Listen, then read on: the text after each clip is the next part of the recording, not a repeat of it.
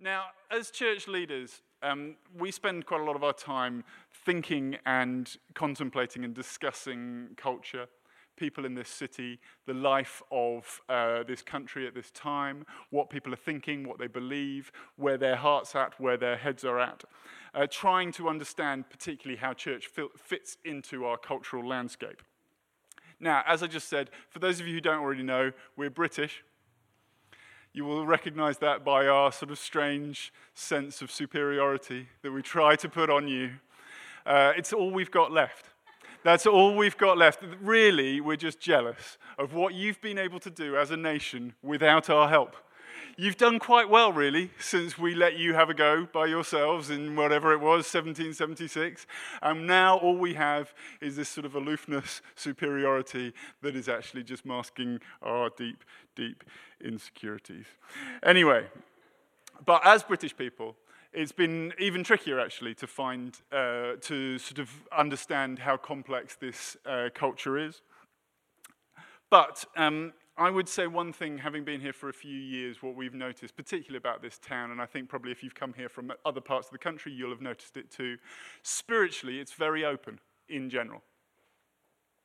Uh, when Hannah and I first, um, actually before we moved, Hannah sort of came out here for a reconnaissance to kind of check out what it would be like to ch- plant a church here.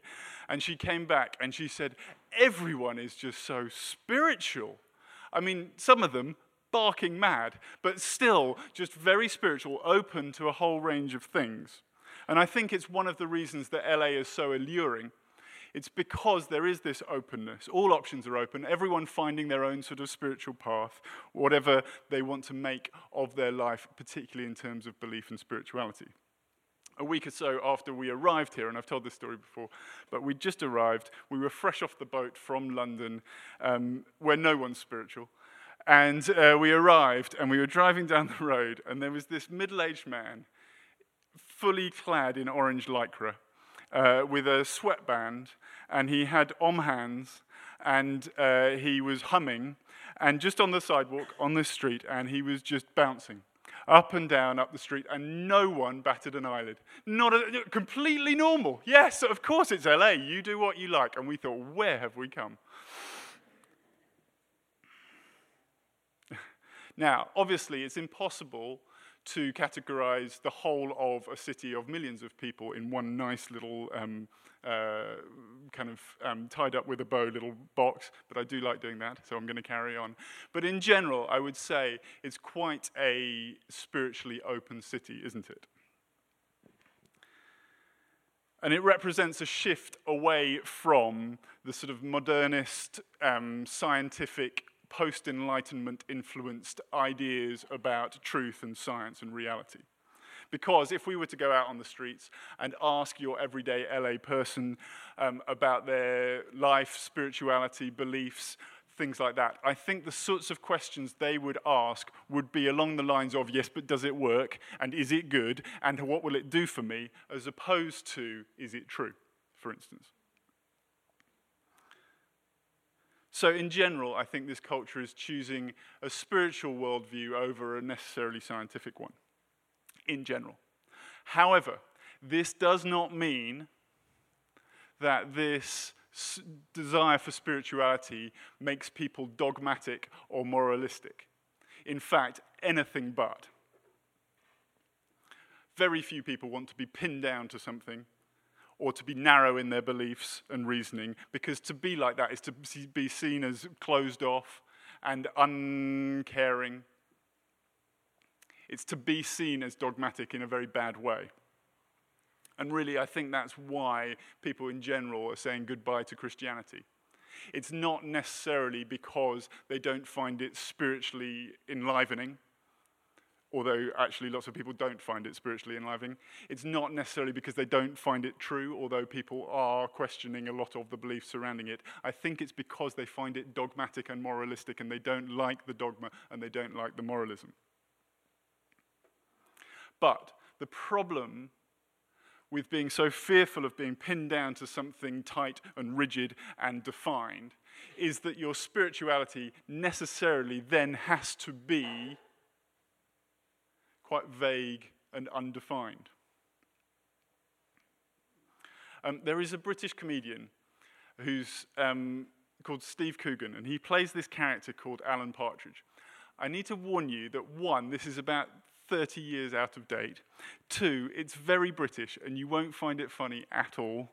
Three, it never really took off here for the above reasons. But four, uh, it defined my childhood and, well, actually my sort of uh, teenage years and early adulthood, and I live by it.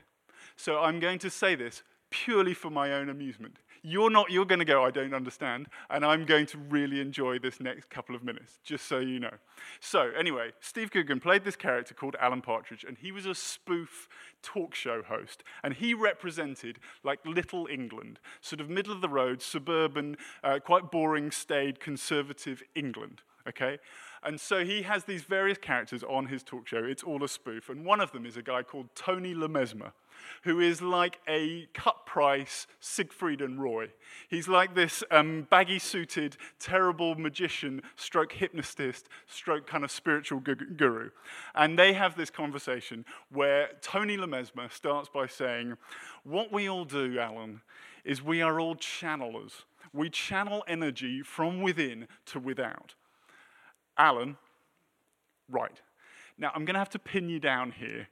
Can you be a bit more specific? I am a man who harnesses the harmony that is within all of us. Alan, hmm. that's more vague. I want you to be more specific. Tony, let me put it like this, Alan. We have within us a consciousness which is only partially realized. I want us to fully realize it, to exploit all the hidden treasures that are within us. Alan. Now, I think I know what you mean. You're saying that I, Alan Partridge, if I were to harness the harmony or spirits within me and therefore the beings around me and somehow channel it through some sort of tubular conduit that goes into a cloud. I'm very sorry. I have absolutely no idea what I'm talking about. You've completely lost me. If you don't want to be dogmatic, you necessarily have to be quite vague. Now, I have a lot of sympathy for people questioning the Christianity that they've been presented with, the Christianity that they've been brought up on the grounds of is it true? Does it spiritually do anything? And most importantly, is it dogmatic in a way that actually destroys life?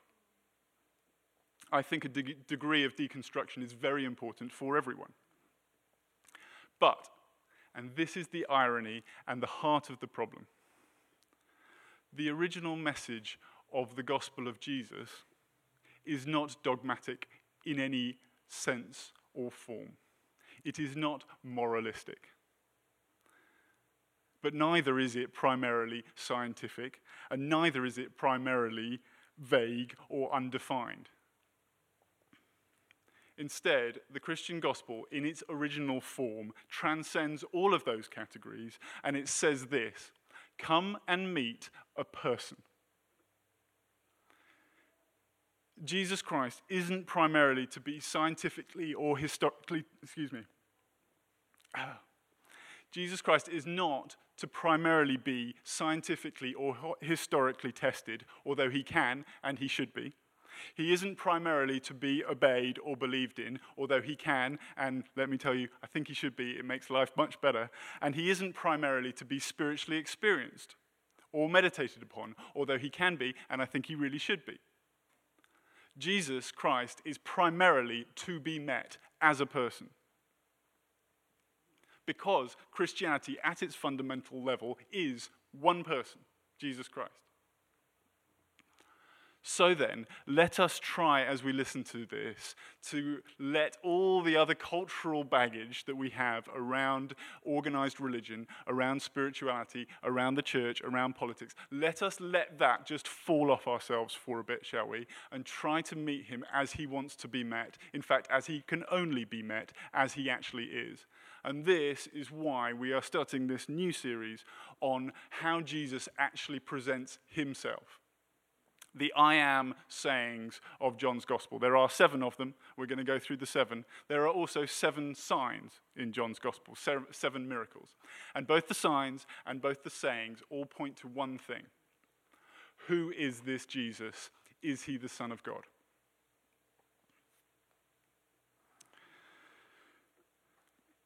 So, these I am sayings, they are all packed with meaning. And they include, as you might guess, the saying, I am. And this is the most significant part of the whole thing. You see, in Jewish understanding, there is one God who has made himself known to the people of Israel, and there are no other runners up. In fact, all the other gods of the surrounding nations are regularly dismissed as idols or nothings. They have been created with human hands. They are mute, they are dumb, they are nothing. There is one God, and he is the God of Israel who has revealed himself to them. However, he remains somewhat distant. In fact, when Moses asks him who he is, God says, I am who I am. And he is then given this designator of his name, Yahweh, which is actually just four letters, and it cannot be pronounced because it is too holy. And whenever it would be read in Scripture, it would be skipped over because you cannot utter this, it is so holy. And it really just means, Yahweh just means I am. Such was the reverence of this one God who was real and who said, I am who I am. So, fast forward, Jesus appears on the scene and he says, I am. I am the light of the world. I am the bread of life. I am the resurrection and the life. I am, I am, I am. And it is a double whammy of sacrilegious blasphemy because not only is he dis- freely throwing around this term that he really should not be saying, I am. He is saying, I am that. No wonder he got killed.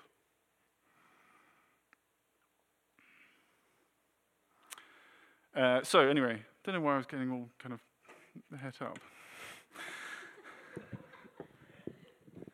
Let us read this um, from John chapter 8, verse 12. Should be up on the screen.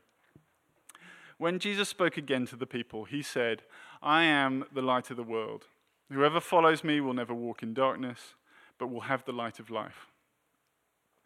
The Pharisees challenged him, Here you are, appearing as your own witness. Your testimony is not valid. Jesus answered, Even if I testify on my own behalf, my testimony is valid, for I know where I came from and where I am going. But you have no idea where I come from or where I am going. You judge by human standards. I pass judgment on no one, but if I do judge, my decisions are true because I am not alone. I stand with the Father who sent me. In your own law, it is written that the testimony of two witnesses is true. I am one who testifies for myself. My other witness is my Father who sent me. Then they asked him, Where is your Father? You do not know me or my Father, Jesus replied. If you knew me, you would know my Father also.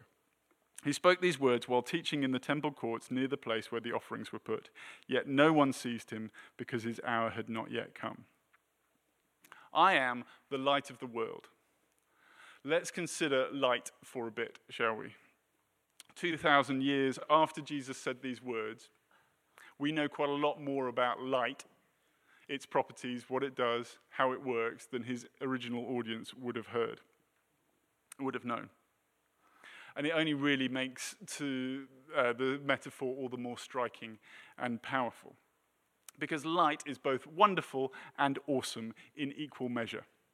And when I say awesome, I mean awesome in its original sense, i.e., slightly frightening, inspiring awe with its power, not in the sense of, oh, the barista has done a nice little kind of milk thing on the top of my latte. Great, awesome. It's awesome, okay? Wonderful and awesome in equal measure. Wonderful because without light, nothing lives. Nothing grows, nothing thrives, everything dies. Light is the source of everything that we know and we can see around us. Every plant, every tree, every animal, every fish, every human being that has ever lived, all there because of light. As one uh, British comedian, not Alan Partridge, put it, uh, it's extraordinary that we are just this right distance from the sun for all this incredible wonder to occur. On Mercury, nothing. On Venus, nothing. On Earth, fridge magnets, hummus, Spandau Ballet, anything you want. It's all here. All because of light. Wonderful. The basic source of life and the basic source of truth. Dive bars, dark and dingy places. hospital theatres as bright and shiny as can be. People go to dive bars to drink cheap cocktails, to have very fun nights, and, and this is important, to be kind of shadowed away from some of the starker realities of life for a bit. And they're very good at doing those things, and they are good for us. However, when you're having open heart surgery, you want that place in which you are having open heart surgery to be the brightest, lightest, most well lit place on earth. You want the doctor, the surgeon, to have the brightest, um, bluest, not necessarily bluest, but brightest eyes you could possibly imagine. You want everything to be bright and light. They, don't, they could be green, they could be brown. They just need to work very well. And you don't want any nurse to have an eye patch. You just want the whole thing to be light because you know that where there, there is light, there is truth. There is reality as it actually is. Light shows us where things really are and what they really look like. Now, I'm sure none of you would have ever done this, but I have heard tell stories of people going to nightclubs where it is dark and kissing people and they kiss people. And then the next morning, they find out that the person they kissed wasn't exactly the person that they thought they'd kissed because those places are dark. And the light is there in the morning and it shows things for how they really are. You would never have done this. Because light enters our eyes and it hits our retinas and it shows us the reality of life. It's wonderful in that way. And it also can, and it is also wonderful in the way that it brings joy and life to people. At some point, at some point, and I say this with deep faith, the weather in this city is going to be nice again. At some point, it will happen. It has gone on long enough, this kind of cloudy, dull, wet, horrible kind of. We didn't move here for this. It's going to be nice again. And the sun will rise, and the light will stream in, and everyone will go, Oh, I remember why I left Ohio. I remember this is what it's all for. LA, I love you again because it will be glorious and sunshine, and our spirits will rise and we will be lifted up because the sun will be streaming in.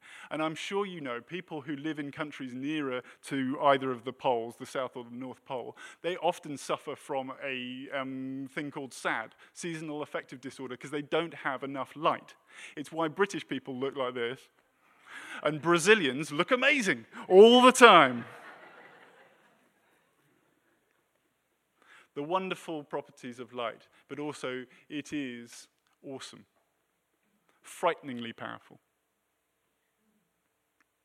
If we were only a fraction nearer the sun, sorry, further away from the sun, its awesome power wouldn't reach us and the whole of Earth would fall apart. If we were a fraction nearer, it would be too powerful, too hot for us. The whole thing would be burnt to a crisp. It doesn't just sustain and bring about life, it also has the power to destroy it in an instant. Now, there's a certain amount of debate about um, what is causing the destruction of the ozone layer. On one side, there are those people who think it's um, to do with humans creating too much carbon dioxide. On the other side, it's those who don't really like fats. Uh, I couldn't help myself. Uh, but leaving all that aside, everyone on both sides of the spectrum agrees that without the ozone, very bad things are going to happen to this planet because of the power of the sun. Things will die. Awesome and frighteningly powerful so too in the way it can expose things. I've started working out. I know you can tell. Yes, thank you very much. This happens every kind of 18 months or so, um, and it lasts for a couple of weeks. Uh, and, um, but you know, the intentions are good. I've started working out, and I work out in our um, bedroom. And in our bedroom, we have a um, kind of closet with a full length mirror on it. And sometimes when I'm working out, I catch a glimpse of myself in there and I think, I wish I was working out in a dive bar. because light exposes things, sometimes things that we don't actually want to see. Wonderful, life giving, truth revealing, joy bringing, awesomely, frighteningly powerful light. Jesus says, I am that light. I am the light of the whole world. It's an extraordinary thing to say. Verse 20 He spoke these words while teaching in the temple courts near the place where the offerings were put. Yet no one seized him because his hour had not yet come. It is a surprise that no one seizes him and no one puts him to death. The fact of that we have sort of touched on, on why this is so incendiary, but let us go a little bit deeper. Because from the previous chapter, we know that Jesus is there teaching in the temple during the festival of tabernacles. Uh, this was a yearly festival, it was like a harvest festival. But specifically, during this festival, what the Jewish people were celebrating was God's provision for them, particularly when they were in the Exodus, when they were wandering through the desert and they had nothing to eat. So there would be huge feasts during this festival. There would be like a um, water, uh, pouring out of water to represent the water coming from the rock.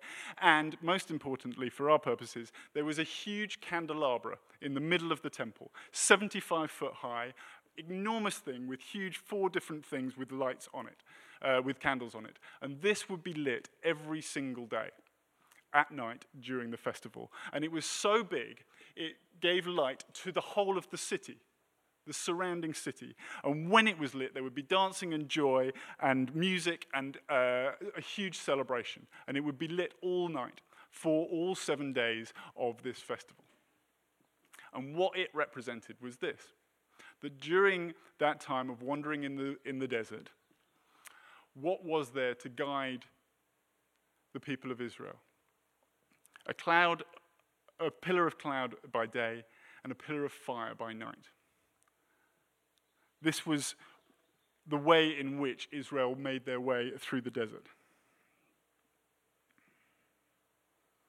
But it wasn't just a pillar, it wasn't just this supernatural thing. Hannah and I were talking about it. I was reading my talk to her, and Hannah said, Do you think that actually existed?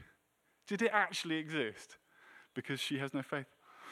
Uh, I do actually. I do think it did exist. But there was this huge pa- uh, uh, pillar of fire. But it wasn't just a supernatural pillar of fire. It was, as Exodus says, not just given by God, but it was God Himself. It was His glory guiding them, being the light to them and this was a cause of huge celebration. Let us remember when the glory of the Lord was right there in front of us, directing our steps wherever we went. However, the last night of the Feast of Tabernacles, on which Jesus is speaking this, do you know what happens to the candelabra? It is not lit. It is not lit, and in fact, there are no celebrations. In fact, all of the festivities begin to be taken down on the last night because it is a reminder to Israel that the glory of the Lord is no longer there. As the prophet Ezekiel has foretold, the glory of the Lord, the Ichabod, will depart. And so, what this is a reminder of, we've had this celebration, but his light is no longer with us and we long for him to return. We long for him to kick out the Roman occupying force. We longed him, for him to set us free, to bring us into the promised land again, to enjoy all the fruits of this that we are promised. But it is gone. And then Jesus enters stage right, stands beneath it, and says, I am the light of the world. Do you get the force? The sacrilegious blasphemy do you get what he's saying? I am here and I'm never going. I'm not here partially. I'm not here in some uh, esoteric way, but I am here, the living God, standing before you, and I am saying, I am the light of the world.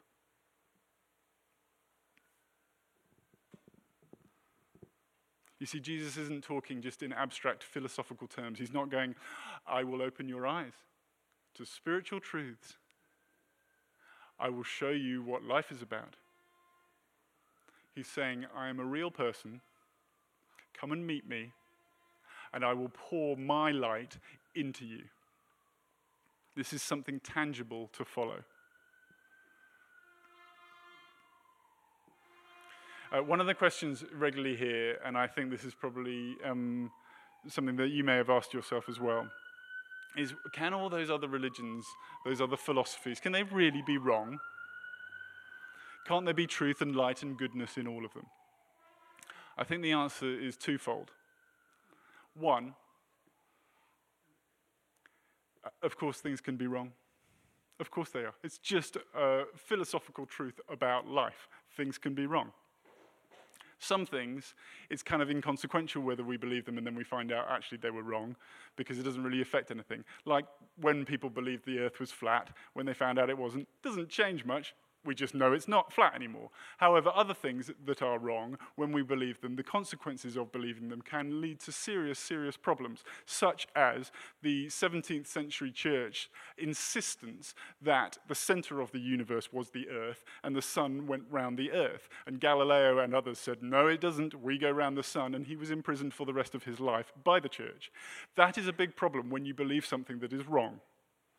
It makes you look a little silly. So let's just admit, and let's admit for ourselves as Christians, as people in this place at this time, that we could well be wrong about quite a lot of things. Let us be humble enough to admit that. So, number one, of course, things can be wrong. But number two, in contrast, there can, of course, be truth and goodness anywhere. Of course, there can, and there is. As many of you will know, your non Christian friends are much nicer than your Christian friends. And that is not an illusion. They are. they actually are. They're nicer because they're nicer. Of course, there is light and goodness all over the place. And Jesus isn't saying there isn't truth, there isn't helpful advice for life, there isn't helpful ideas to help us work out this thing that we are working through, to understand other people, to understand how the world works. He isn't saying there isn't goodness and light all over the place. He isn't saying that.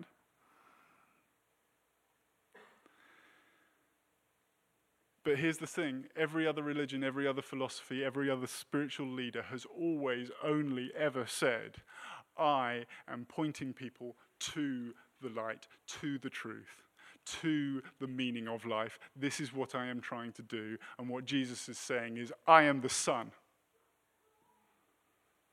I am the sun in the sky. And I've stolen this, but I'm going to pass it off as my own. Everything else is just moons orbiting the Earth, moons. And if you've ever tried to put up a tent when you're camping in moonlight, it's possible. But the sun comes up, and you realize, I didn't put that up very well. Because Jesus is saying, I am the bright, shining light of the world. There's no one else like me. There is no one else who comes close to me. I am the thing, and I am a person. But you don't need to be afraid of him. Often people can say um, they really struggle with the God of the Old Testament as opposed to the God of the New Testament. The God of the Old Testament, pretty angry. God of the New Testament seems quite nice. And then at times, really angry out of nowhere. Why did he do that? But in general, quite nice. Now, they're exactly the same God.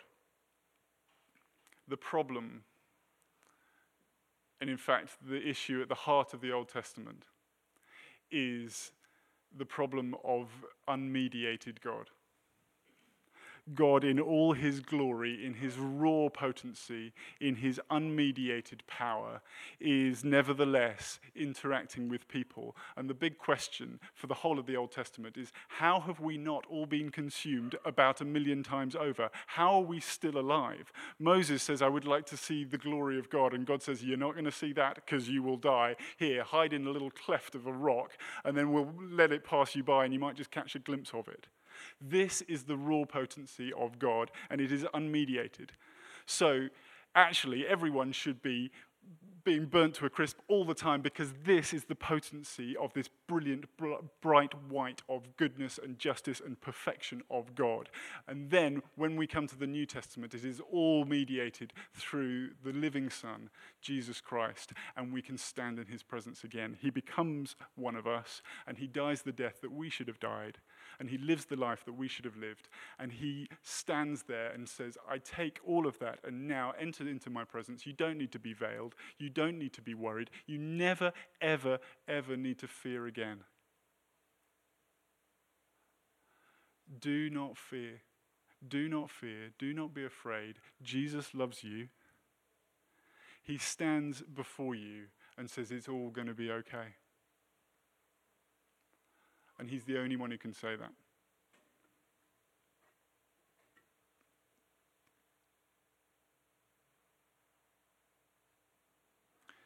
Um, I'll end with this. I'm the light of the world. Whoever follows me will never walk in darkness, but will have the light of life.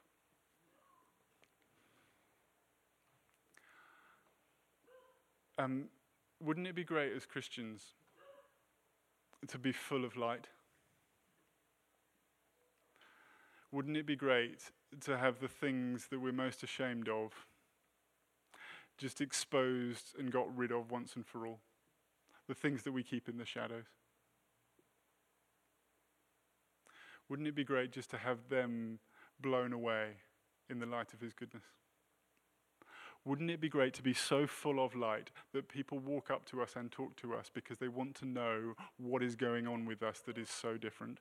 Wouldn't it be great to have all the joy that Jesus talks about, all the joy of the sun rising each morning and showering us with his light.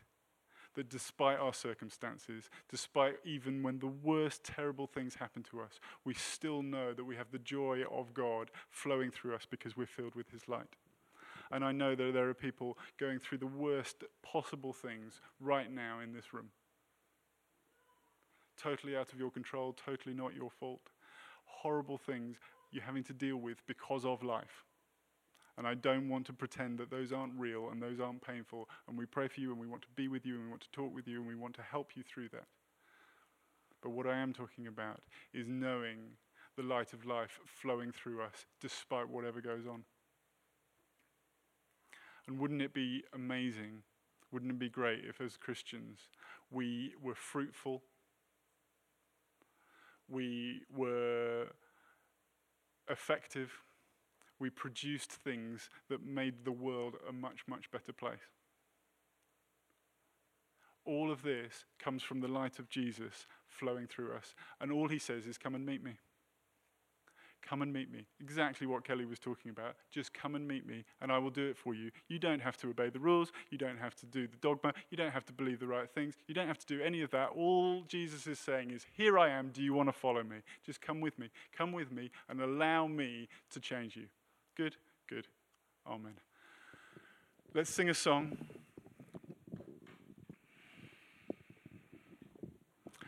And as we sing this song, which we'll end with, can I encourage you to stand?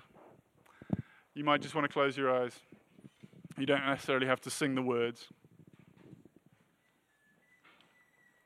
But I want to say a couple of things just as we're getting ready, as the band getting ready.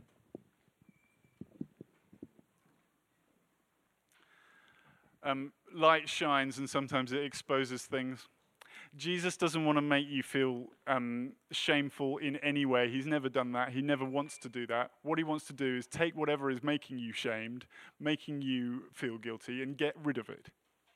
So if something has come to light, you don't have to tell anyone. All you have to do is tell Jesus.